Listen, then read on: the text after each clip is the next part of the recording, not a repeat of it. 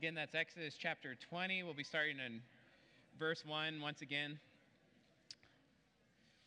You know, part of my goal in uh, reading the Ten Commandments over and over again is uh, I hope by the time we get through them this summer that we as a church have them memorized. So, um, again, if you would read with me Exodus chapter 20, starting in verse 1. And God spoke all these words, saying, I am the Lord your God, who brought you out of the land of Egypt, out of the house of slavery. You shall have no other gods before me. You shall not make for yourself a carved image or any likeness of anything that is in heaven above, or that is in the earth beneath, or that is in the water under the earth you shall not bow down to them or serve them, for I, the Lord your God, am a jealous God, visiting the iniquities of the fathers on the children to the third and the fourth generation of those who hate me, but showing steadfast love to thousands of those who love me and keep my commandments. You shall not take the name of the Lord your God in vain, for the Lord will not hold him guiltless who takes his name in vain. Remember the Sabbath day to keep it holy. Six days you shall labor and do all your work. But the seventh day is a Sabbath to the Lord your God. On it you shall not do any work, you or your son or your daughter, your male servant or your female servant, or your livestock, or the sojourner who is within your gates. For in six days the Lord made heaven and earth, the sea, and all that is in them, and rested on the seventh day. Therefore, the Lord blessed the Sabbath day and made it holy. Honor your father and your mother, that your days may be long in the land that the Lord your God is giving you. You shall not murder. Let's pray. Dear Lord, our God, our Father who is in heaven, Lord, we praise your name. We worship you. We glorify you, Lord, for your grace, your goodness, for who you are, Lord. God, I pray as we approach once again these 10 words, these 10 commandments, Lord, that you have given us, Lord, that we approach them in all humility, knowing that at every aspect of the law, the moral law, Lord, we have failed, that we have sinned, that it's only through your Son who you sent to die on the cross for our sins, your Son who lived a perfect life, who was raised on the third day. It's only through belief in him that we find salvation, Lord. As we approach the sixth commandment, Lord, you shall not murder. I pray, Lord, that our hearts are heavy as we see, Lord, a history, a, a, a history of mankind, Lord, that is full of murder. God, I pray that you're with us, Lord, to understand why murder is so wrong, Lord, to understand what murder truly is. God, I pray that you would enlighten us this morning, that your spirit would be with us. In your Son's name, amen. Once again, verse 13 says, You shall not murder.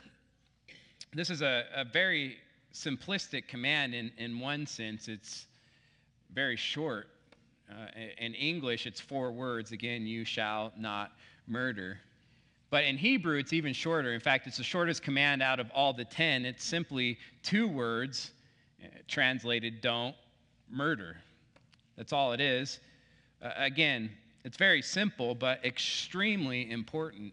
And because of this, we're going to spend some time on this command. Today, I wanted to introduce the sixth commandment with really a brief history lesson. Uh, uh because history teaches us a lot of things, and it teaches a lot, a lot of things about human nature. And so I want to take us through kind of the history of Western civilization. And I've done this a number of times. You can divide Western civilization into four distinct time periods. Um, this is not an exact science, and there's disagreements on these four time periods, but most historians believe you can break up Western civilization to four distinct time periods. You have antiquity, the Middle Ages, modernity, and then post modernity.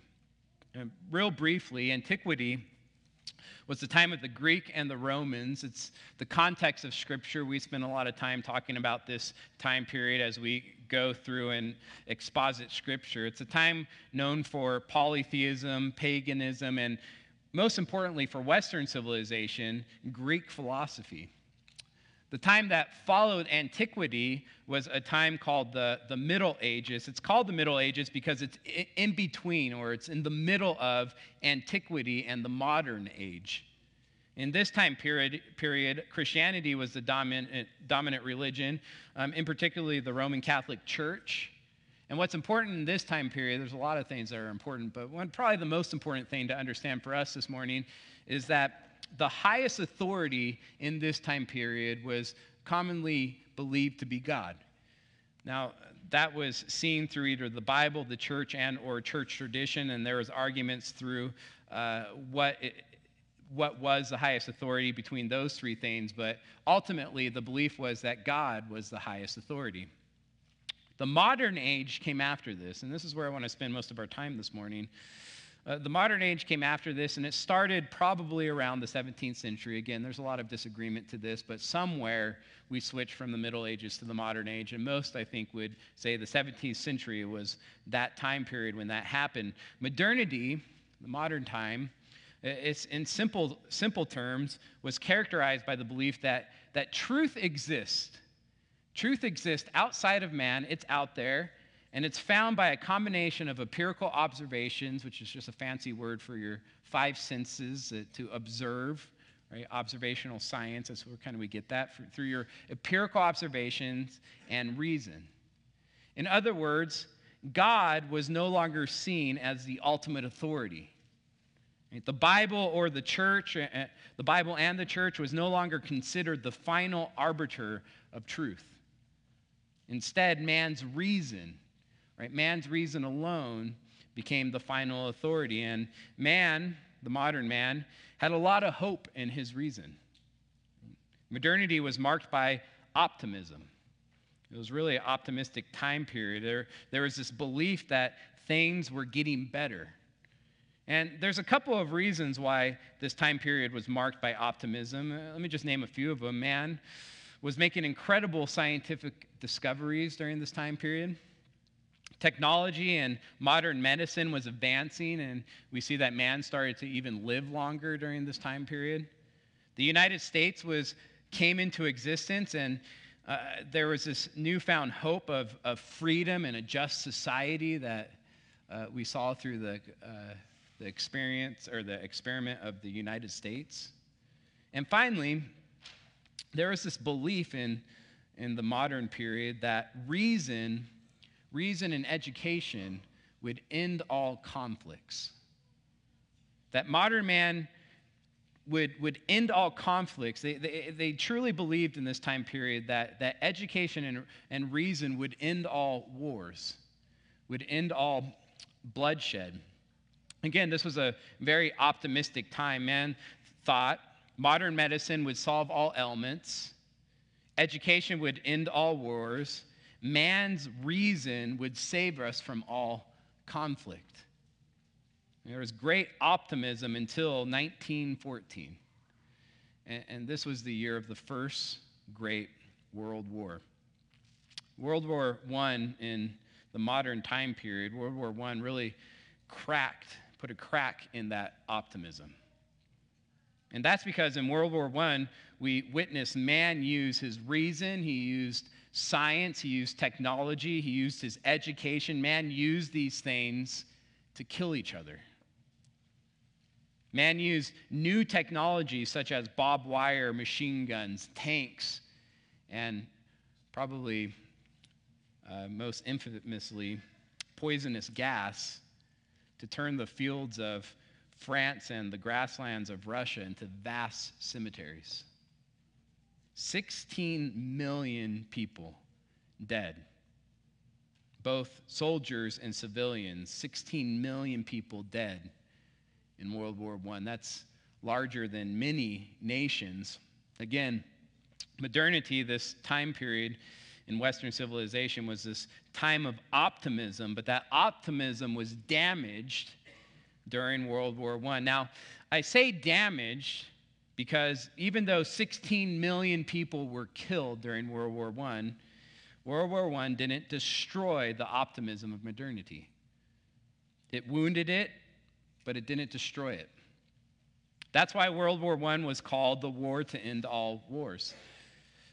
It's not just because of how big World War I was, that's partly why it was called the war to end all wars. But it was also called this because modern man thought he still would overcome warfare, that he still would overcome conflicts, that he would overcome murder. He believed that World War I would be the last great war ever, the war to end all wars. There was still optimism in the modern time period, but that optimism was completely destroyed by World War II. There was three times as many casualties, three times as many deaths in World War II as World War I, meaning millions and millions and millions killed. Millions of innocent civilians murdered in horrific ways. War crimes and I try not to use this phrase, but as I've gone through this, this in my head, uh, getting ready for this sermon, over and over again, I wanted to use this phrase war crimes beyond imagination.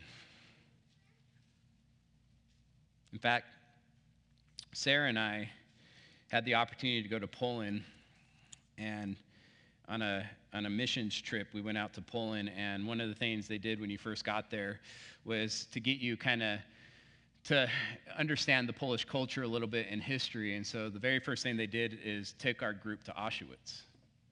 Um, I know this is probably true for the Loras too. Is that, yeah? Uh, Auschwitz, the one of the biggest concentration camps in World War I, uh, where there was over a million civilians murdered right, in gas chambers. To this day, you can go to Auschwitz and, and visit this massive uh, piece of land that was dedicated to just murdering innocent people.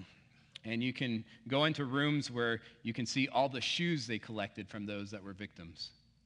Just rooms of rooms full of shoes, clothing, suitcases. And there's even this room that stuck up to my mind was this room where all the reading glasses of people that they just grabbed and threw in a pile, and it just became this massive pile of reading glasses all intertangled together. Human hair. The Germans would collect the human hair that they would shave off their victims' heads and make ropes and rugs out of them, and just massive amount of human hair still there to this day. Again, horrific after World War II, this optimism of modernity was completely destroyed. World War II threw Western civilization into a new time period, into what has been called post modernity. This time period that we are in right now, a postmodern time period, is really marked by cynicism, skepticism, and pessimism. It's a pessimistic time period. And I believe that is mainly because World War I and World War II taught us something. Something that just couldn't be ignored, something that has been proven over and over and over and over again in the history of mankind. We have learned that man has murder in his heart. Romans 3 18 or 10 through 18 says this as it is written, none is righteous, no, not one. No one understands, no one seeks for God. All have turned aside. Together they have become worthless. No one does good, no, not even one. Their throat is an open grave. They use their tongue to deceive. The venom of asps is under their lips. Their mouth is full of curses and bitterness. And listen to this, verse 15. Their feet are swift to shed blood. In the paths are ruin and misery, and the way of peace they have not known. There is no fear of God before their eyes. Really, the 20th century has taught us, Western civilization, that, that verse 15, 16, and 17 are absolutely true. I mean, just think about this for one second. In the 20th century alone, four human beings, four human beings can be blamed for over 175 million deaths. Hitler, Lenin, Stalin, and Mao. The death caused by these four dictators exceeds the population of the United Kingdom and France combined. Again, Romans 3:15 man's their, their feet man's feet are swift to shed blood in their paths are ruin and misery and the way of peace they have not known and this is not just Europe or Russia or China. This is America too. You know, every morning as a family, we get together just before we do family worship. And we watch the local news. We just watch a little bit of it, kind of watch the top stories of the local news. And I do this, uh, we do this as a family. Uh, we do this for two reasons. The first one is this I, I really want to know the weather.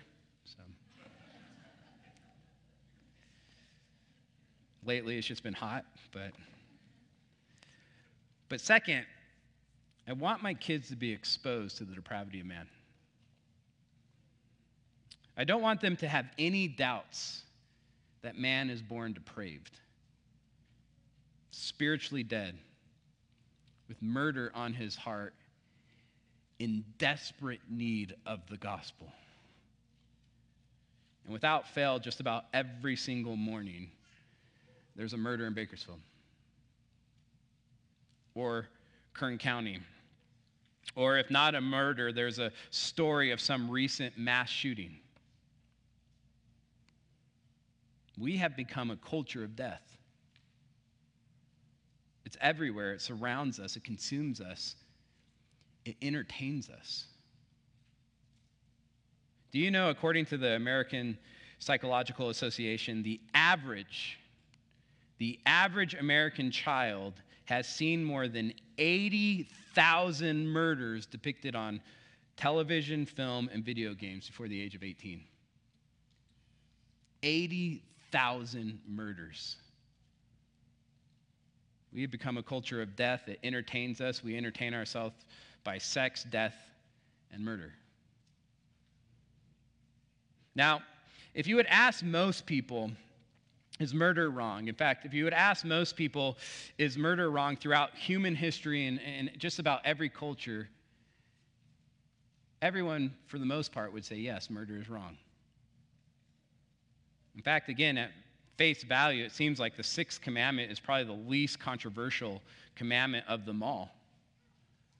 Most people that you talk to, Christian or not, most people just assume murder is wrong. It's a presupposition, meaning they just assume that. It's a presupposition. It's just a common sense fact to most people. Most people haven't even dug into ask the question, well, why is murder wrong? Because it's just so assumed to most people. But I would argue this that if the wrongness of murder is just common sense, then why has there been millions and millions and millions of murders in the 20th century alone? As Christians, it's important for us to understand why. Understand why murder is wrong. In other words, why the sixth commandment? Why the sixth commandment? Now, we're going to start today a two part series on the sixth commandment. And I just want to warn you, I'm not going to be able to say everything today on the sixth commandment. In fact, even in the two part series, I'm not going to be able to touch on everything. Uh, the next sermon that we'll have on this will we'll deal with more of the, the heart behind murder and how Jesus takes it to a heart level. Uh, today, I want to answer three questions, and uh, let me just be clear what's going on. So, it's a two part series. Uh, every VBS, uh, the, the week after VBS, we have a bunch of guests that come to our church. And I think about it every year as I'm preaching. I should have just preached a, a clear gospel message. Um, it's kind of like next to Christmas and Easter, it's probably the Sunday that we have the most non believers in our church congregation after VBS because they want to come see their kids sing, grandparents, friends, and and so next week we're going to have a just a clear gospel presentation. It'll be a sermon on the gospel, and the week after that we'll we'll jump back into the second part of this sermon series. But today I want to answer three questions. First question is this: Why is murder wrong from a biblical worldview? Why is murder wrong from a biblical worldview? The second question is this: Does the sixth commandment? What does the sixth commandment mean by murder? What does the sixth commandment mean by murder? And finally, how does this apply to us today? So let's start with that first question Why is murder wrong from a biblical worldview? And really, to answer this, we need to start where we often start at the beginning. Again, Genesis 1 1 says this In the beginning, God. In the beginning, God. I am convinced if you don't start with God, you lose the foundation to the sixth commandment. You lose the authority and the reason for the sixth commandment. It's, just as a side note, this is one of the main reasons modernity ended in bloodshed. This is one of the main reasons why millions and millions and millions were killed in the 20th century. When modern man rejected God as his highest authority, when modern man rejected God as his authority, he lost the foundation to the sixth commandment. He lost the ability to say, You ought not to murder. Now, don't get me wrong, there was murder before the modern time period, right? Man is sinful. What happened right after the fall, the very next chapter? Genesis 4 murder. But when a whole culture rejects God, you know what also they're rejecting? They're rejecting the authority and reason behind why one ought not to murder. And the results are millions and millions killed. God is the foundation, really, to all the commandments, but God is the foundation, especially to the sixth commandment. Again, in the beginning, God created the heavens and the earth. Day one, he created light. Day two, he stretched out the heavens. Day three, earth and vegetations. Day four, sun, moon, and the stars. Day five, swarms and swarms of living creatures, birds and sea creatures. And day six, land animals. And lastly, after everything else, God created man. And he gave man everything. He told man to have dominion over this whole creation. Now, the question that should pop in your mind is why did God create man last? And I'm sure there's a number of reasons. One reason I think is so that man couldn't take credit of any of the other creation, right? He, he was created last, so he can't say, hey, I had a part of any of it, right? But one of the main reasons, if not the main reason, was because man was the pinnacle of God's creation. Man was the crowning achievement of God's creation. Meaning, man was made unique. He wasn't just made last, he was made unique. We see this in Genesis 1, verse 26. It says this Then God said, Let us make man. Now, this is one of the first glimpses of the Trinity we see in Scripture, right? The Father, Son, and Holy Spirit. Let us make man. Everything else God has created up to this point, God created with a command. Right? Let there be light. Let the waters bring forth. Let the earth bring forth. But with man, God said, Let us, the Trinity, let us make man. One theologian put it this way It should be noted that a divine council or deliberation preceded the creation of man. Let us make man. This again brings out the uniqueness of man's creation. In connection with no other creature is such a divine counsel mentioned. The creation of man was unique, in other words. Everything else was created by God's authority, by a command. Again, let there be light. Let the earth bring forth plants and animals. But with man, God said, Let us make man. God the Father, God the Son, and God the Holy Spirit made man out of his affection, not just his authority. God counseled with himself before making man. Again, he said, Let us make man. And then he says this Let us make man in our image after our likeness. Let us make him, let us make man, in other words, like us, right? Like God. God made man in his own image, meaning man is like God in certain respects. Man images God. How does man image God? Well, Genesis doesn't specifically explain exactly how man images God, and there's been a discussion on this for thousands of years what it means that man images God. It just says that he does. Maybe it's in his reason, his intellect, his will, right? His emotion, his language, morality, that there's a sense that man has of right and wrong. Maybe it's in our relationships. But no matter how, and again, there's debate on some of these things, no matter how, there's two things that are very clear in Scripture. First, man does image God. And second, because man images God, man is valuable. Man deserves dignity. Human life is sacred and it should be protected. Albert Mohler writes this In the world of the Bible, every single human being and all life is sacred because of God. Every single human life is sacred because every single human being is made in the image of God. You see, in the Bible, uh, in the biblical world, we come to understand that every one of us has dignity, not because in ourselves we deserve dignity, but because we are made by a sovereign, all powerful, and holy God who made us in his image. In a biblical worldview, man and animals have similarities. They were even made on the same day, they were made on the sixth day, but man was made differently. Man was given the thumbprint of God, it was placed on him. Man images God. Therefore, every single human life, no matter what age, no matter what race, no matter what culture, every single human life is sacred. This is why, in a biblical worldview, murder is wrong. Yet, hunting is okay because animals are not made in the image of God.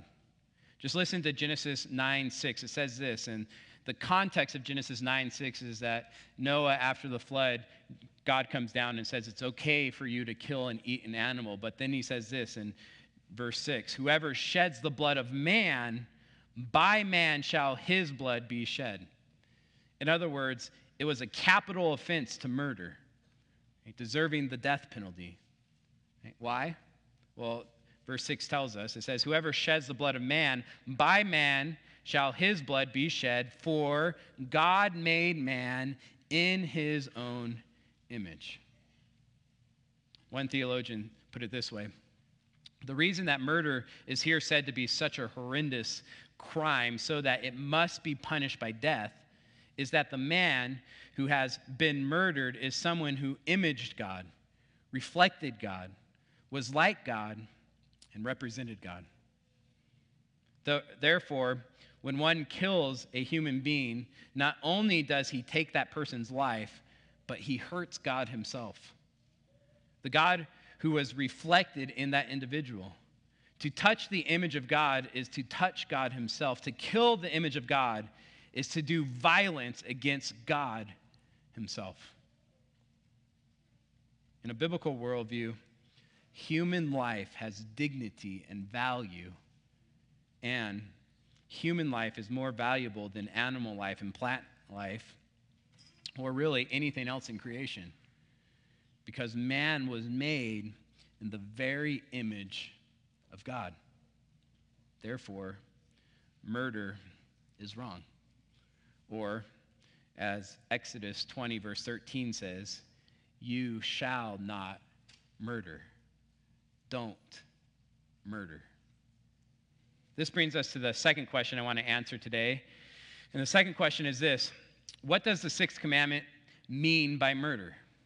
What's the sixth commandment mean by murder? The ESV, the translation I like to use, uh, translates verse 13 again this way You shall not murder. Now, this is in agreement with almost all modern translations, but I'm sure many of you have this memorized differently. You, you might have this memorized as, You shall not kill. Uh, the reason this is, is because you've memorized it in the King James translation. The King James uses the word kill instead of murder. Thou shall not kill. Now, before I move on, I just want to say I have a lot of respect for the King James translation. In fact, in church history, it's a giant. Right? In the English translations, it's, there's nothing that comes close to the, the impact and influence and the value that the King James has for uh, the English speaking church. It's a giant, and it's still a great translation to this day, but I believe murder is the better word in verse 13. Right? Not, not that kill, using the word kill, is wrong, but murder is a more precise word to the original meaning, to the original language. Again, remember what I just said that this is the shortest commandment in all the Ten Commandments. It's only two Hebrew words. The first word really means don't, right? Or you shall not. It's one word in Hebrew. The second word has to do with killing, but it's a particular type of killing. Let me explain what I mean. In the Hebrew language, there's at least eight different words for killing. It's like English, we have different words for killing kill, murder. Those are two different words for killing, right? Same with the Hebrew language, there's eight different words for killing. Because of this, we should ask and there's so many different words to pick from, we should ask why the author used a particular word, right, for killing. Why did the author use this particular word for killing in verse 13? That's a question we should ask. And let me explain why. This particular word that's used in verse 13 is used 46 times in the Old Testament. It's used 46 different times in the Old Testament, and it has a connotation of murder, strike down, slay, or kill unjustly. When a word's used that many times, you can kind of see how it's used and how the author uh, saw that word and the connotations behind it. And that's the, the connotation behind this word. In fact, this Hebrew word that's used in verse 13 is never used for hunting, ever. It's never used for hunting or killing an animal. There's, uh, it's only used for the killing of human beings. This Hebrew word is never used to describe killing in warfare different Hebrew words that are used there. It's never used, this particular Hebrew word, in the killing of someone in self defense. And finally, this Hebrew word is not used in the legal sense of capital punishment. It's used one time in the Old Testament for capital punishment, and it's used there, I believe, in Numbers 35 uh, because there's a play on words that's happening. But besides that, it's never used for capital punishment. So, the King James translation of this word is imprecise. It's not wrong, it's just not as precise. It's too broad of a meaning for what the Hebrew word is getting across. What the sixth commandment is forbidding is not killing, it's forbidding the unlawful killing of a human being. It's forbidding murder, and I would define murder as the intentional killing of an innocent human being. Therefore, the word murder is a more precise translation than kill. You shall not murder. Right? In other words, and I want to be clear what I'm saying here, there's some situations where the taking of human life is permitted. In fact, not just permitted, but even warranted. Let me just give you three examples, and I'm not going to expand on these examples. There's a lot of debate behind it. I'll talk about it in a second. But let me just give you three examples. The first one is this capital punishment. The Bible is pretty clear on this. Again, Genesis 9 6 says, Whoever sheds human blood, by other humans must his blood be shed. The New Testament, uh, Romans 13 makes it clear that the, the state wields the sword. Right?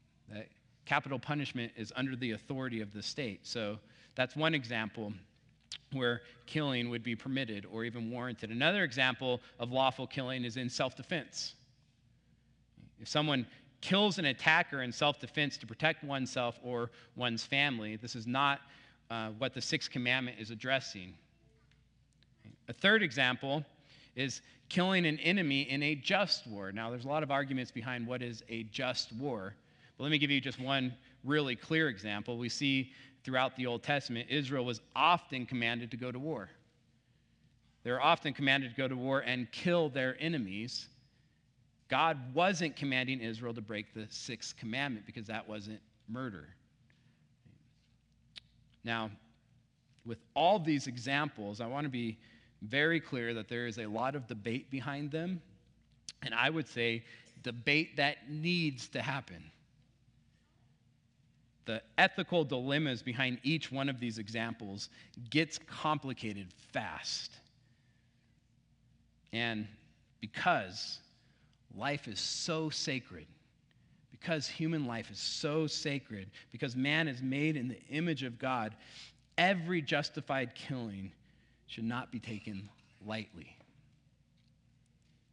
But the point is this the sixth commandment does not prohibit all killings. Instead, the sixth commandment is limited to the unlawful killing of, uh, of a human being, the intentional killing of an innocent human being. And this brings us to our final question this morning How does this apply to us today? As I said before, if I had to guess, I would think that most people, if you just talk to the average person, most people would say the sixth commandment is the, the least controversial commandment in, in all of Scripture. In fact, just the phrase, you shall not murder, right? It's, it's a pretty safe phrase. There's a lot of things that you can say in Scripture that would start a conversation that would get very heated quickly, but just to say you shall not murder, most people would agree with that phrase, you shall not murder, or maybe the phrase you shall not intentionally kill an innocent human being. Again, most people would agree with that until you ask this question When does human life start? With that one clarification, with that one question, the sixth commandment becomes explosively controversial. The sixth commandment really is not controversial until it gets in the way of what man wants. You know, in Nazi Germany, it wasn't a controversial say, thing to say, murder is wrong. You shall not murder. But it was extremely controversial to say a Jew is a human.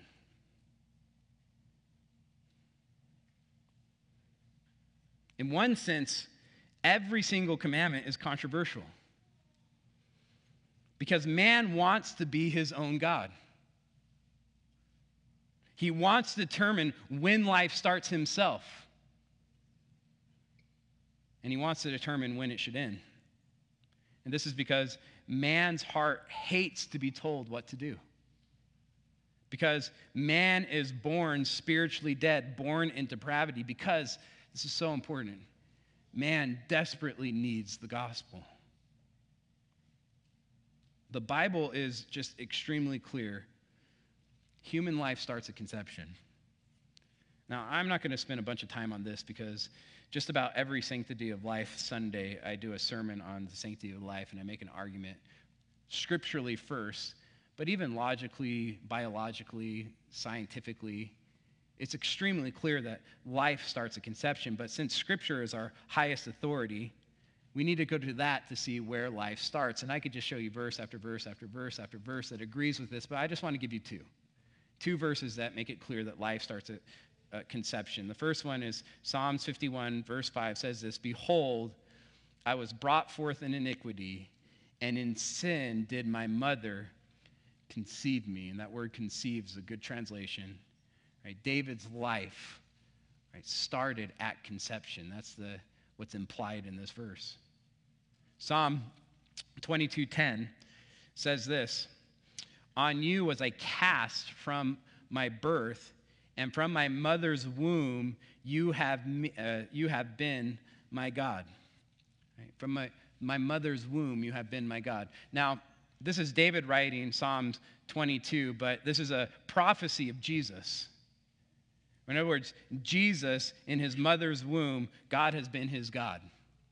And if you go to the New Testament, it's very clear where Jesus' life started. It started at conception. We see this in both Matthew and Luke.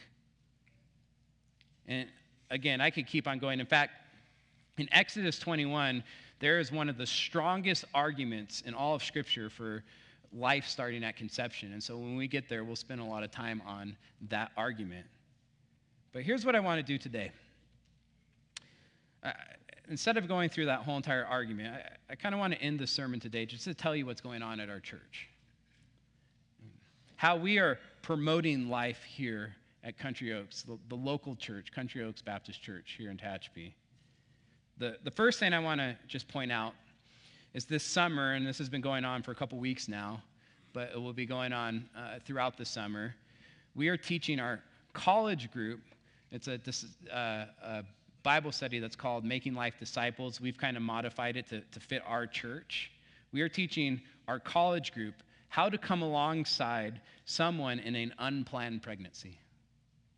We're teaching our college kids, that age group, right, how to come alongside them with love, with hope, with kindness, with help, and most importantly, with the gospel To come alongside those with unplanned pregnancies, how we can encourage those to choose life, to obey the sixth commandment. And this is not an overstatement because when you look at the statistics, and I think all of us know this, when a young person in high school or in the first few years of college, when they have an unplanned pregnancy, right, usually the first people they, they tell is not their parents or their pastor.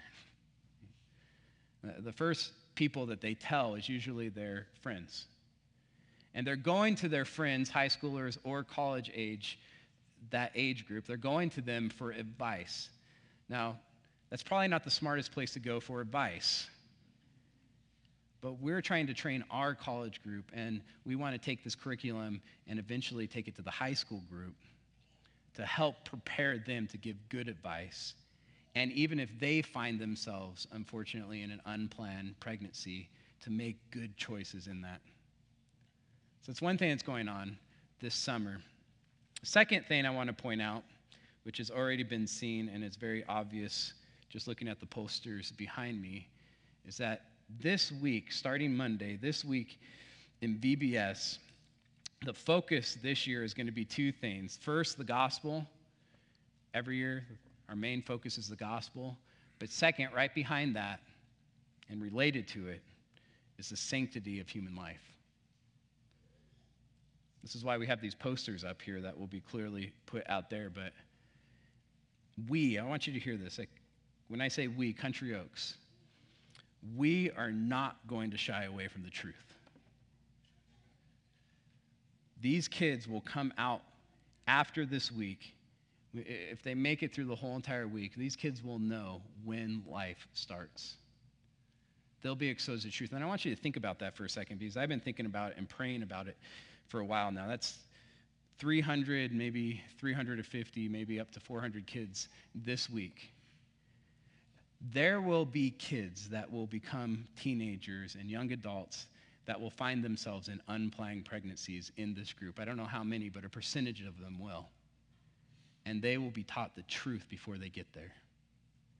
And we, because we live in California, and because these kids will grow up in California, they will probably have the choice to murder. And they will have to live with those consequences of that choice. Listen, I know we know this. Even though Roe versus Wade has been overturned in our country, and, and that's just amazing. Like, I never thought. I mean, God is amazing. That's something that we've, I've been, I mean, my whole life. It was before, well before I was born. It's just the culture that we grew up in. Never thought it'd be overturned. Right? But America will still be leading the way in abortion. In a lot of ways, the, the battle has like really just begun. Abortion will continue to flourish in states like California. And I, I know that makes many of you want to move out of the state. And I get that. Move out of the state to more conservative states. I, I'm just to be clear, I don't blame you or judge you for people that have left. I don't blame or judge. But if abortion is going to remain legal here, the church is going to be needed here. We need to get the truth out about abortion. We need to get the truth out about the, the dignity and sanctity of human life and when it starts. We need to get the truth out about the sixth commandment. We need the church to be here to, to boldly proclaim the gospel. Let me just ask this question. I've just been thinking about this a lot. If in America, where do you think one of the highest concentrations of lost people is found? Let me just say this. How about California? Let me just look how we vote. in one sense, and I, I mean this, in one sense, it should be exciting to live in this state. I mean, we're right on the front lines of the battle. I mean, we're proclaiming truth, like I said, to 400 kids this week that will have the option. We're right on the front lines of the battle. We need high schoolers and college age kids to, to be there for those that find themselves in unplanned pregnancies, to speak truth in their lives. The church needs to be here. So I just have a request for you as the church, the local church. I, I just would ask this would, would you just pre, please pray?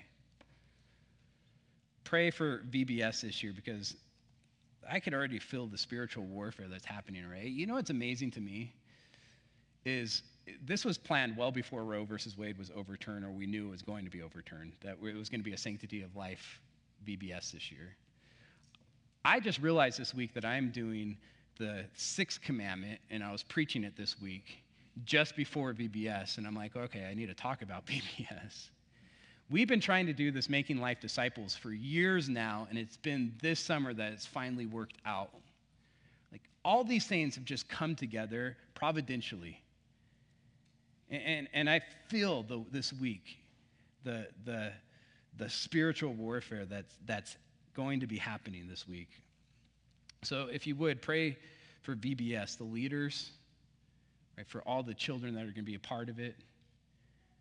We, we had some crafts that we were like, hey, that's just kind of weak. Let's get rid of them. We're going to do something that's a little bit more in your face. That this is a baby. Those are going to be going home to parents. And I just have a feeling there's going to be parents that are going to be extremely upset about that be with us as pastors as we talk to those parents and hopefully get a chance to proclaim the gospel to them. Pray this week for VBS. Pray for the college group. And like I said, I'd like to see this curriculum go down to the high schoolers at some point. I'm already in talks with Zach on how we can do that and do it well. Right? These are the groups that will first hear about an unplanned pregnancy. That means these young adults, these young adults need wisdom, they need to be loving, and they need to be courageous. Pray for our, our local pregnancy center. Uh, it's just become a target legally. California, the state, is after pregnancy centers, and so we need to pray for it, its legal protection, but also just its spiritual protection, its physical protection. And I know a lot of you, this is, is going to be a hard swill to, or pill to swallow, but pray for our state. pray for our governor. Pray for salvation. I mean, these people that we get so frustrated will will one day have to meet God.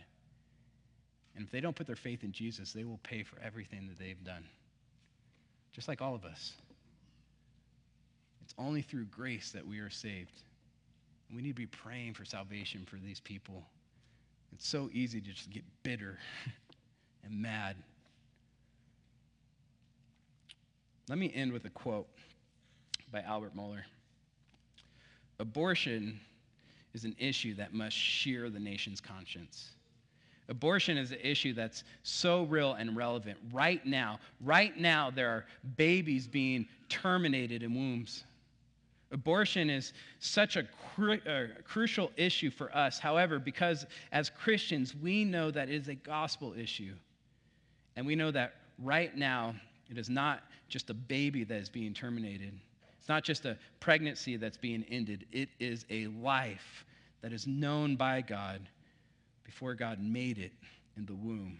It is a life that is being destroyed.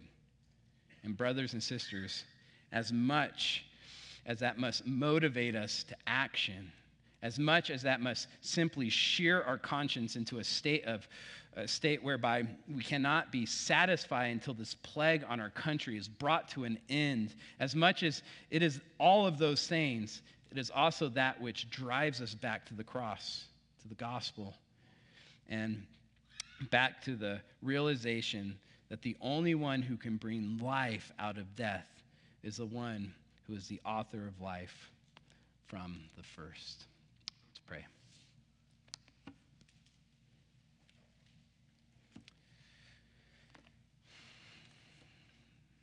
Dear Lord, our God, our Father, we pray, Lord, we pray for B- VBS this year, Lord. We pray for those that it will be teaching and leading. God, we pray that they would be bold with the truth, that they would be loving in their presentation, Lord, but in that love, they wouldn't shy away from what is true.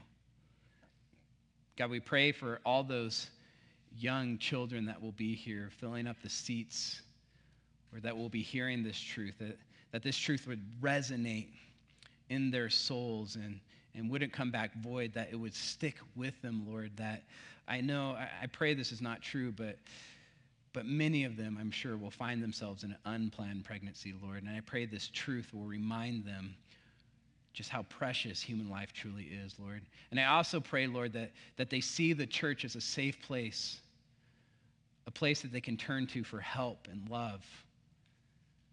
God, I pray for our college group. I pray for our high schoolers. I pray for those that meet anyone that, that is, finds himself in an unplanned pregnancy, that we would surround them with love and the gospel and encourage them. Encourage them not to break the sixth commandment but to see life as a gift. God, I pray, I know as I preach this this morning, that there is a number of people that have been a part of an abortion, either had an abortion or encouraged an abortion, Lord. God, I pray for those people that, that have listened to this sermon this morning. If that is true, Lord, I pray that they understand that there's grace, that there's grace given by you that you sent your son to, to live a perfect life, Lord. He did that. He lived a perfect life, and he died on the cross for our sins, and we are all sinners. That whoever believes in him would have eternal life. And we know that's true because you raised him on the third day, proving to us that you have made a path to life, Lord. So if there's anyone that feels the guilt of, of having an abortion, I pray that that could be lifted off their shoulders because they know that, that it's been paid for on the cross if they believe in your Son. And I pray that they would do that now. In his beautiful name, amen.